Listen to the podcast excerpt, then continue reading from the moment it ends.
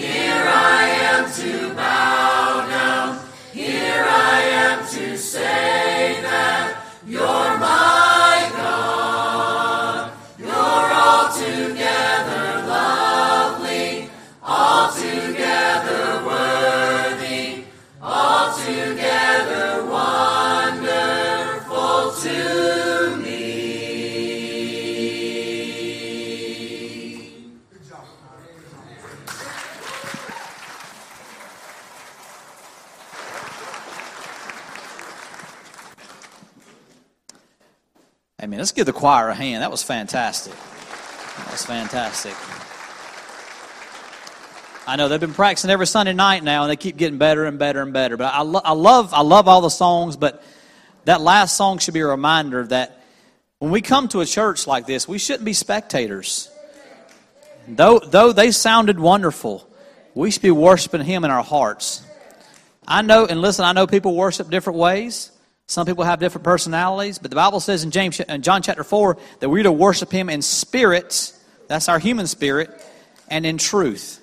So don't don't ever leave church without worshiping Him. It's easy to get distracted. It's easy to think about many different things, the grocery list, work tomorrow. Listen, none of those are worthy of our attention. He's worthy. So let's make sure we worship Him today. Uh, we, Brother Eric Chapman, our missionary to Moldova. He is going to come preach for us today. We sure appreciate him. So you give him your undivided attention today. Sure appreciate him Miss Stephanie. So come preach to us, brother. Hey, nodding, not sleeping nodding, head nodding. They like that, and preachers like amens. Amen. Thank you, Thank you brother. Bless you.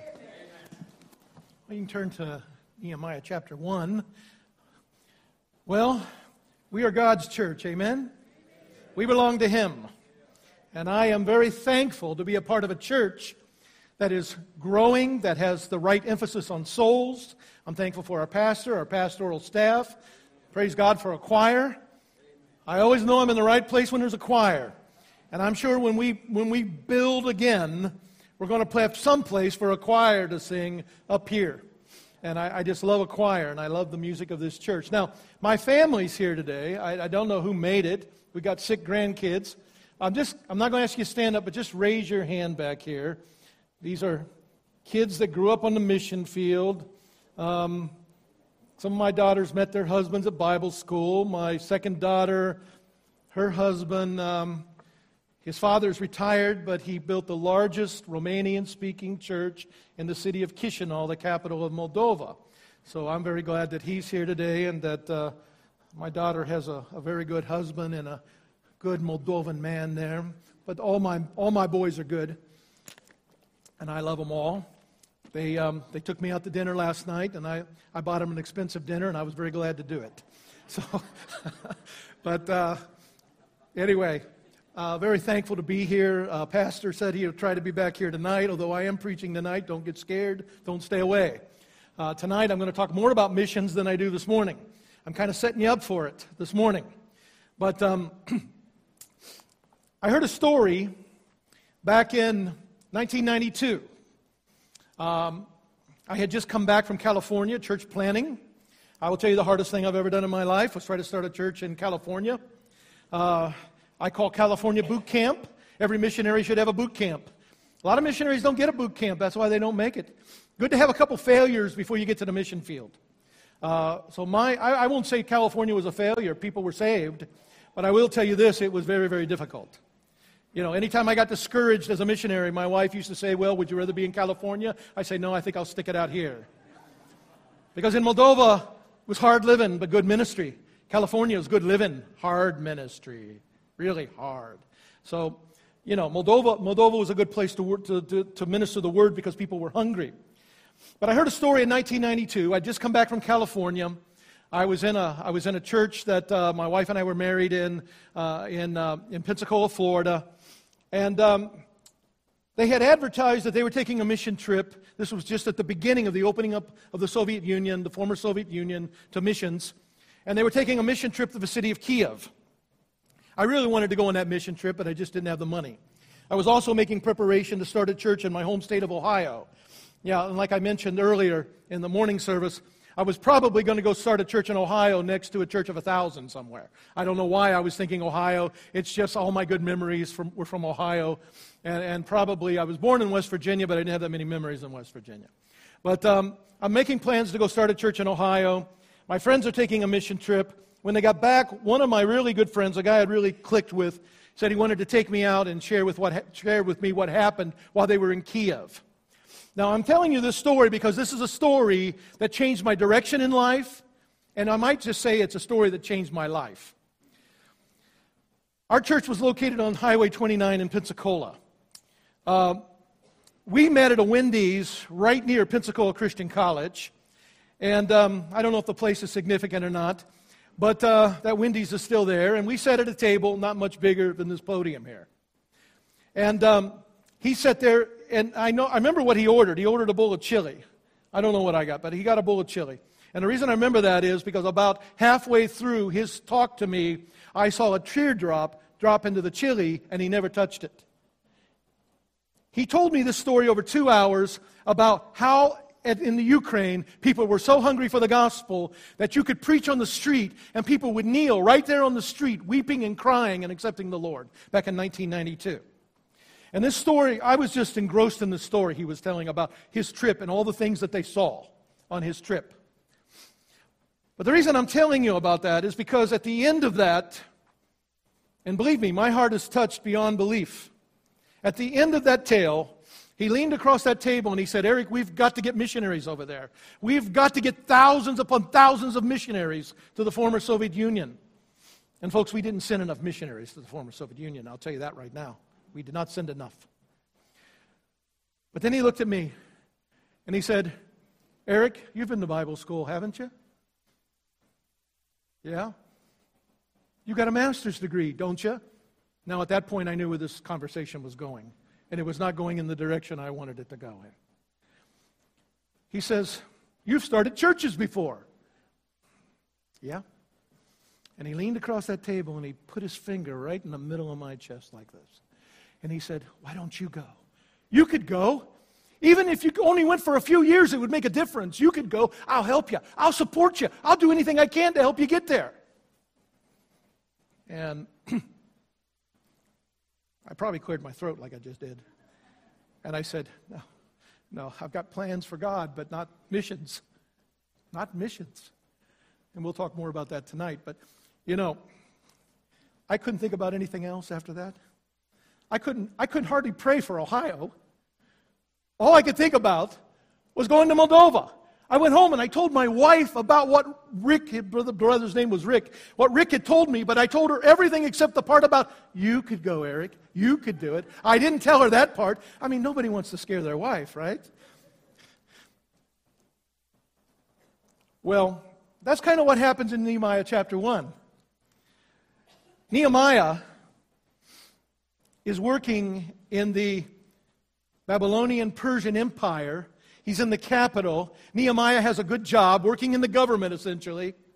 He's probably got a big house. He's probably got a lot of money. His kids probably go to the best schools, as do most of the Hebrew children that are still in captivity, because they're really not in captivity anymore.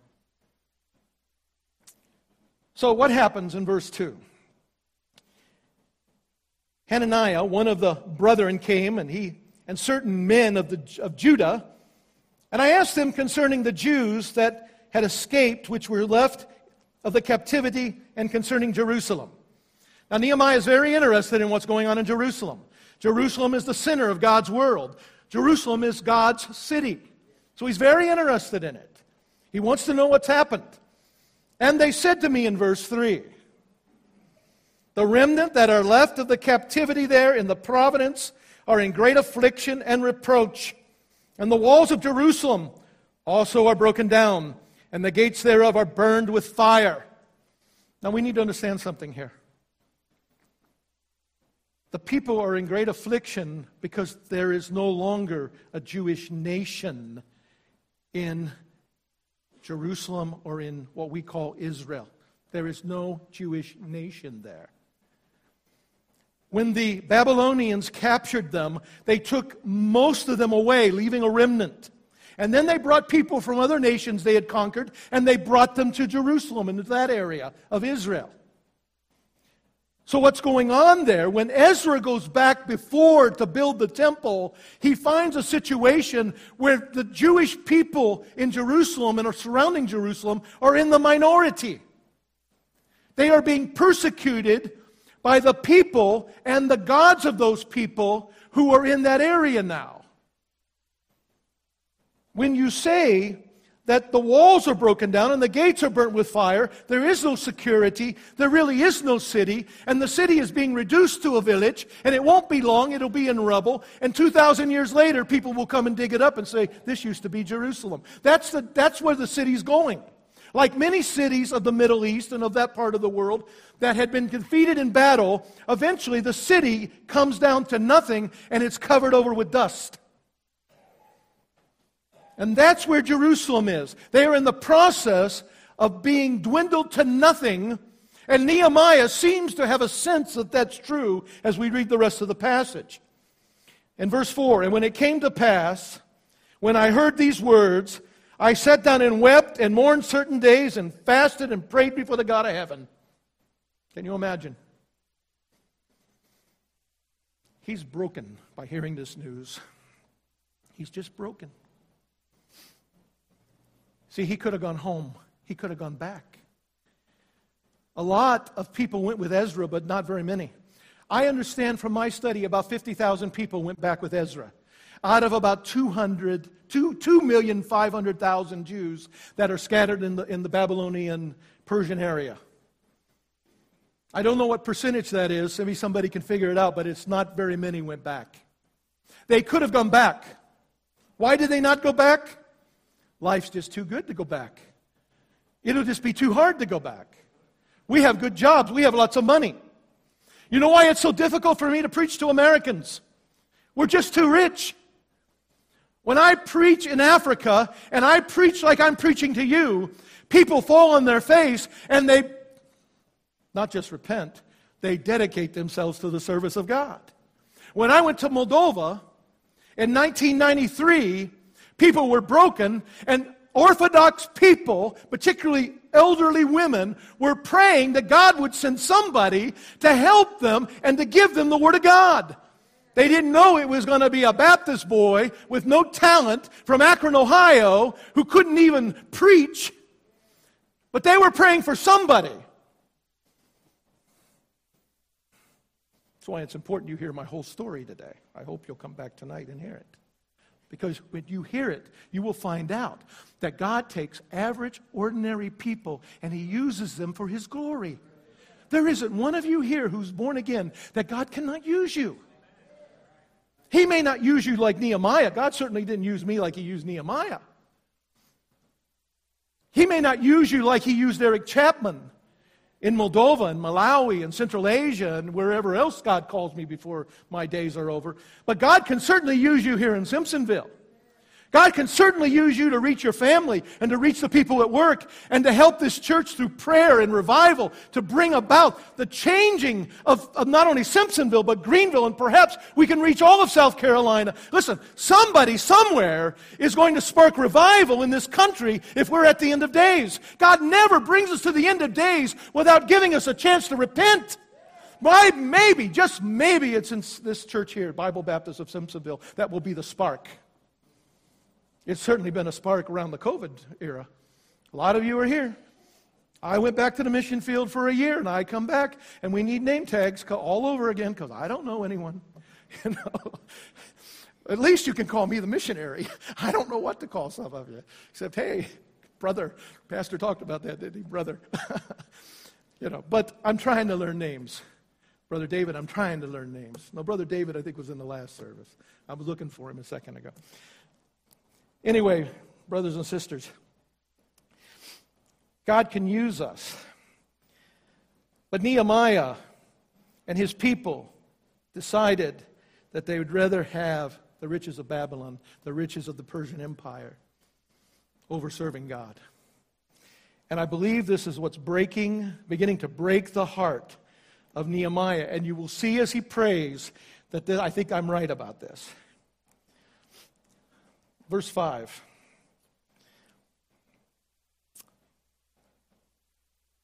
O Lord God of heaven, and great and terrible God, that keepeth covenant and mercy for them that love him and observe his commandments, let thine ear now be attentive and thy eyes open, that thou mayest hear the prayer of thy servant, which I pray before thee now, day and night Oh, now, one thing I want to comment here.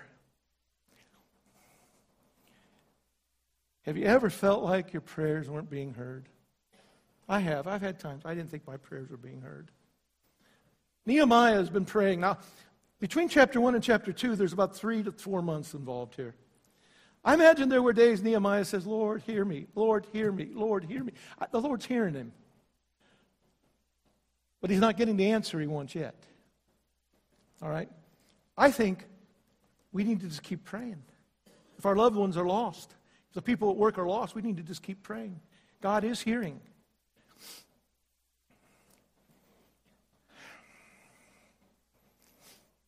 Lost my place, folks. Here I am.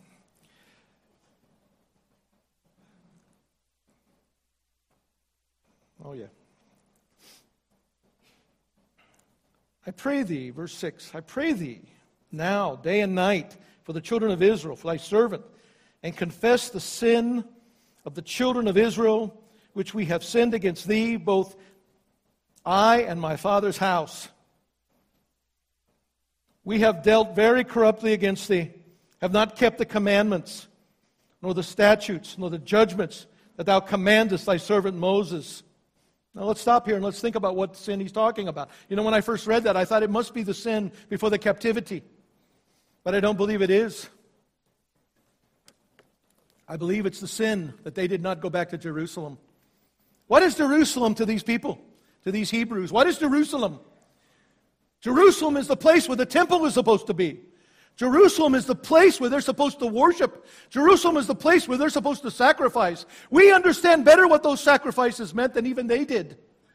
These sacrifices meant that there was coming a day when there would be a final sacrifice for sin, the Son of the living God. And this sacrifice for sin would be the last sacrifice for sin. In the meantime, we will keep remembering that the day is coming through the sacrifices of animals. And that is supposed to take place at the temple in Jerusalem. And they are 800 miles from Jerusalem. And they have never gone home. The sin he's talking about is we have neglected the commandments of God because God said you are to go back to Jerusalem. Remember the Ethiopian eunuch? He was a proselyte. He wasn't even a blooded Jew. He was a proselyte. And he went to Jerusalem every year for the sacrifices. This is what they're supposed to do. This is the sin of the people. This is, this is what's going on. This is what he's confessing. I grew up in one of the largest churches in America back in the 70s. We used to run about 7,000 people. That means we were a megachurch before there were megachurches, all right? We were a very large church. My pastor didn't like the idea of a megachurch, so he started a church 20 miles this way, 20 miles this way, 20 miles, I mean, every direction, okay? We were in Akron. He was up in Cleveland. We're down in Canton. We're everywhere. A hundred churches are contributed to the church I grew up in. But if you went to my church today, the church I grew up in, you can Google it Akron Baptist Temple. Google it sometime. You will find that that building's been, been empty for years. The windows are broken, the doors are broken, and if you walk through there today, expect to be attacked and mugged because it's full of heroin addicts, fentanyl addicts, and it's the only place they have to sleep. They say they're going to tear the building down. Now, that's just a building from a church. The people have scattered, they are attending other churches. But that's an example of what can happen if, some, if we turn our back on God. I hesitate to say that because somebody from that church might hear me and might object, but it's true. 4,500 churches closed their doors in America last year. 4,500 churches. And those are the statistics from three of the largest denominations. That doesn't even include the smaller independent groups. What's happening? Well, some people say we're becoming awoke. But wokeness, as Americans describe it today in the media, is nothing more but diving into a black hole of darkness. The only wokeness there is in this world is opening your eyes to God and seeing Jesus and the light that is in Jesus Christ. But the wokeness movement is out there today, and churches are becoming awoke. They're not preaching the gospel, they don't care about Jesus Christ anymore. They have changed the way they think about God. That's why we need to be thankful for this church. And we need to understand that each and every one of us is responsible for the gospel. It's just my opinion. You may disagree with me, but I believe that all spiritual darkness, all spiritual warfare is about the gospel. It's about stopping us from preaching it or somebody else from hearing it. Why would the devils, why would the governments of the world, and why would the satanic forces want us to get into a nuclear war? Because they would kill two billion people and deprive God of his children. Spiritual warfare is going on in every government in this world. Don't get me started on that. It's sad.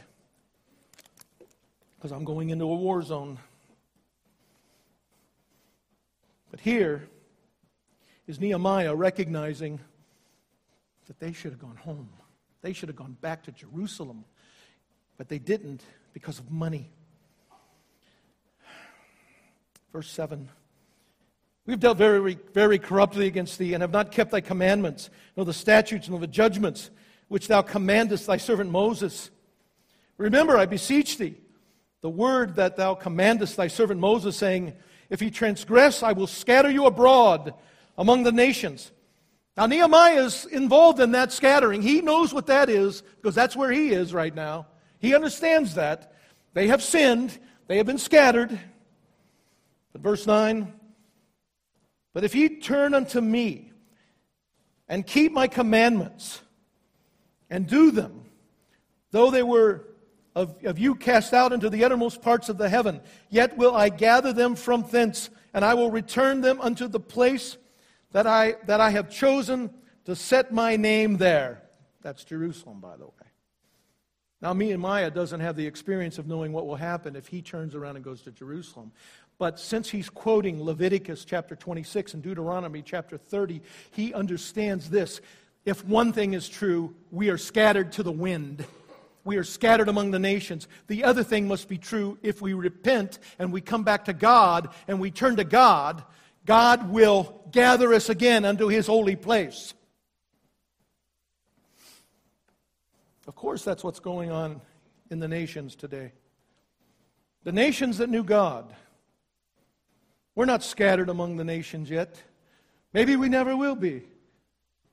But we're certainly not been we're certainly not in the place in the house of God. Many of the young people I grew up with are no longer in church. Some of you who are my age will know that many of the people that we grew up with may not have attended church or may not be in church. Many people are simply discouraged and are not, are not going back to the house of God. But I will say this much is what I believe. I believe that there is a movement today among young people that they are searching for something. If we are the right kind of church and the right kind of people, I honestly believe that they will seek us out and they will find us. And in many cases, we will seek them out and find them. That is the purpose of our outreach program here. People are looking for God today. I believe that's part of the end time scenario. You should be in this Sunday school class on Sunday. We're talking about that here. And if you're in one of the other classes, that's okay too. I guess I shouldn't say it that way. But if you're not in a Sunday school class, you should start here. Because we're talking about what's going on in the end times. Not that anybody really knows totally what's going on at the end times, but what we do know, and what I, let me say what I know. As a historian, as somebody who loves history, every time we've on the, been on the verge of a disaster in America, God has sent a revival. And I'm not saying He has sent it yet. Possibly, I don't know. I don't criticize when somebody says they're in revival. But God always sends a revival. He sends an awakening. In 1859, New York City, a few laymen got together and said, We need to pray. Our country's on the verge of tearing itself apart. And that turned into tens of thousands of people gathering for prayer at their lunch hour in New York City.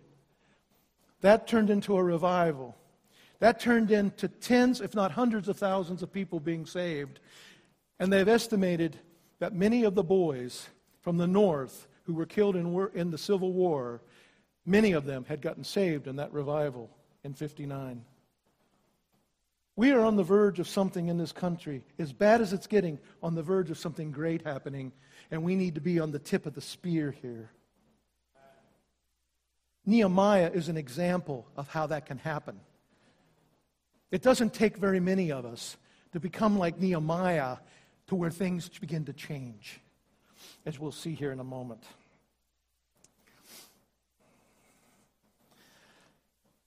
Now, verse 10. Now these are the servants and thy people whom thou hast redeemed by thy great power and by thy strong hand. O Lord, I beseech thee, let now thine ear be attentive to the prayer of thy servant and to the prayer, the prayer of thy servants who desire to fear thy name and prosper.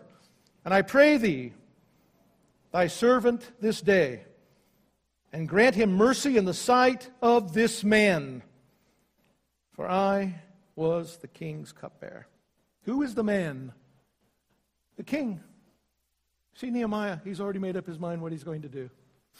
He's already made up his mind. He's going to find a way, as the cupbearer close to the king, he's going to find a way to talk to the king. He's going to find a way. And the cupbearer, that's an important position in those days because people were always trying to poison the king. And the cupbearer was responsible to make sure that the king and his family were safe, particularly in the area of food and drink. If somebody in the king's household died, the first one to lose their head, if it was because of drink, the first one to lose their head was the cupbearer. So the cupbearer was expendable, wasn't he? I won't say he's an average guy, like most of us, but he's certainly a trusted, godly man with a very nice income. But he's made up his mind that God needs to touch the heart of the king because he has a plan and he has a purpose and he knows what he's doing. I told you that I felt that I was going to start a church in Ohio. Didn't I tell you that? I did tell you that. It's about a month after I talked to my friend about what was going on in the Ukraine. And I'm following my plan right now. You understand that? By going to Ohio to meet with the committee from the group that my former church was a part of. It was called the Baptist Bible Fellowship, the BBF, very large independent Baptist fellowship group at that time. And my church and my pastor is the largest church in the group. And I've already talked to these guys on the phone, and they've assured me that my paperwork has been approved and that I am accepted as a church planter with the Baptist Bible Fellowship. And um, so I'm going up to meet with these men in New Philadelphia, Ohio. Uh, you come off 77 into New Philadelphia. There's a Bob Evans there. It's still there to this day. And that's where we were meeting. Now, on the drive up, my wife and I are talking, and two things happened. My wife said to me, see, we're not talking about starting a church in Ohio. What do you think we're talking about? We're talking about missions in Eastern Europe because that's on both of our minds. My wife says to me, Don't you think that we could be missionaries over there? And she said, The Ukraine, even though we ended up in Moldova, which is right next door. You think we could be missionaries there? I said, Huh, I don't know. I'm thinking the same thing. but I'm thinking if God's working in my wife's heart like this, I wonder what God's trying to tell me.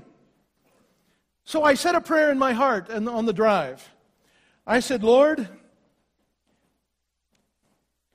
if it's your will, find a way of closing the door in Ohio, and I will try to step through the door in Eastern Europe. I will try. And then I keep you know, you're wrestling. You ever wrestle with yourself, Brother Linwood? I'm wrestling. I'm saying, but there's no way that door is going to be closed. All right? But Lord, if it is, I'm going to, I'm going to, I'm going to make it a, my, my mission in life to find, make sure that this is the will of God for me to go as a missionary. Now, I'm about 33 years of age at this time, okay? And I get up to the Bob Evans in New Philadelphia. My family's going to stay in the car. I'm supposed to meet with three men on the committee. I go in, I sit down in the booth with one guy. He's about my age. He's a pastor in the area of New Philadelphia, Ohio. And I asked where the other two guys was, and he says, Yeah, I got to talk to you about that. Do you see where this is going, don't you? Because I'm a missionary. You see where this is going. You know, it's already been written, but he said, We got to talking last night, and one of the guys pointed out that you didn't go to our school in Springfield, Missouri. And I, no, it's on my application. I went to the school in Greenville, you know. And he says, yeah, but that bothered them. And I tried to call you. Well, yeah, you called me after I left. Didn't have cell phones in those days, didn't have email. And uh, he said, We've just decided we can't accept you based on the fact you didn't go to our Springfield school. Now, I have to admit that if that had happened a few months earlier, I would have been devastated. I might have been a bitter man for life. I don't know. But I smiled at him and I said, okay. And then he asked me, Are you all right? I don't know what expression I had on my face. How could you see your own face, right? I said, Oh, yeah, yeah, yeah. I said, God's been talking to me about doing something else anyway. And I accept, I accept this. Tell the other men I appreciate it. By the way, those other two guys who didn't show up for the meeting, they both supported me as a missionary, even though I didn't go to the right school. so I appreciated that about them. They still support me, by the way, to this day. Their churches do. You know, that's put us on the direction. That closed one door and opened another door. You know what Nehemiah is waiting for in chapter 2? He's waiting for, for God to close the one door so he can walk through the other door. And he has to walk through much more than I had to walk through. I had to walk through a committee that didn't like where I went to school. No big deal. He has to walk from the place of where the king sits and his wife. We'll just look at it real quickly. We just have a couple of minutes. In chapter 2, verse 1, and it came to pass in the month of Nisan, this is about three months after he heard the other news, in the twelfth year of Artaxerxes, the king, that wine was before him, and I took the, I took the wine and gave it to the king. Now, I had not been before time sad in his presence. Therefore, the king said unto me, Why is thy countenance sad, seeing thou art not sick? This is nothing but sorrow of heart. Then I was sore afraid. You know, first time I read that, I thought he was afraid because you're not supposed to be sad in front of the king, and then the king can dismiss you, and bad things can happen if you're sad before the king, because the king wants everybody like a jester, very happy around him. And uh, I thought that was the case, but no, I don't think that's the case. I think the king, he's about to talk to the king about what he thinks God wants him to do, and he's trying to, and he's just afraid the king's going to reject it. I think that's what he's really afraid of. I don't think he cares if the king kills him or not. I don't think that's Nehemiah at this point. I think he's just afraid that maybe he'll be rejected. And said I, and, and, and said I to the king, Let the king live forever. Why should not my countenance be sad when the city, the place of my father's sepulchre, lieth waste, and the gates thereof are consumed with fire? Then the king said unto me, For what dost thou make request? So I prayed to the God of heaven, and I said to the king, If it please the king, if the servant have found favor in thy sight, that thou wouldest send me unto Judah the city of my father's sepulchre, that I may build it. And the king said unto me, and the queen sitting by him, For how long will your journey be? And when wilt thou return? Now that sounds pretty positive to me. When will you come back? You know, hard, good cupbearers are hard to find. When you coming back here, uh, Nehemiah? So it pleased the king to send me, and I set him a time. If we go on and we finish the story, what happens? The king not only sends him, but he sends him with a, with a company of troops. The king not only sends him, but he sends him with letters. He allows him to take trees from the forest to build the walls of the city. The king gives him everything he needs, makes every provision. What was God doing? God was preparing the way. Nehemiah is concerned and praying, and the king's being prepared to let Nehemiah go. And we find that it's not easy. You think it was easy going to Moldova in 1993 with four little children they were still very Soviet. We didn't even speak, we didn't even speak Russian well yet. We took some Russian classes, but we didn't speak Russian. I will tell you tonight what God did. I will tell you something supernatural tonight if you come back. Something that you probably will never hear from another missionary. That happened to me personally tonight. But I can't tell it now, there's no time. But they go through battles here, they go through tribulation. Nehemiah is every, on every turn, they're trying to stop him. They we find that men are standing there with a sword, ready to draw it, and others are, are, are using the trowel, building the walls. Even with the letters of the king. But by the time we get over to chapter 8, and the pastor preached on it, so I don't have to say much about it. But by the time we get over to chapter 8, the walls are built, the city has been restored, the place of God is going to remain the city of God until this day. And much will happen there, including the coming of Messiah dying on the cross, what will change the world forever. Because one man, the cupbearer of the king, got a burden and wept and cried and fasted and prayed and couldn't stop praying and was willing to face death even if the king chopped his head off. I am going to talk to the king, whatever it takes. I'm going to be God's man in this case. And what we need today in Simpsonville, what we need at Bible Baptist, is a bunch of Nehemiahs that will say, I'll be God's man. I will do what God wants me to do. Whatever it takes, God, I say yes to you. I'll do it. Eric Chapman did it. I can do it. Eric Chapman's an average guy. I can do it. You know what job I had before I, I became a missionary? I ran a janitorial company. Now, I admit I was really good at it. Okay? I was good at it. I could have bought the company. I could have made a lot of money doing stuff like that. But I'm telling you, I said yes to God about something else. And God prepared me for 10 years before I made I talked to that man in 1992 before I went up to New Philadelphia, Ohio. God prepared me for 10 years. You don't think God hasn't been preparing Nehemiah? You don't think God hasn't put you in this church and He's been preparing you for what's coming? Listen, we are moving toward the end of the age. We are at least moving toward the end of the American age as we knew it. It is time we recognize it, accept it, and say, I'm giving myself to Jesus, come what may. I believe today more than any time in my life that revival is going to come to America, an awakening is going to come, and if God's people are ready, it will be glorious. Why not here? Why not at our assembly? God has put us here for a reason. Because when I came to this church at the beginning of COVID, we were down. Where's that building at from this, this way? I can't remember. Down this way and there wasn't a hundred of us in the building when I was there. And now look, we've had two services. More at this service than the last, but we have two services. We're about to do something big here. And it's not about building buildings, it's about us. This is not the church, we are the church. It is about us reaching this community, reaching South Carolina, reaching the United States, and ultimately reaching the world.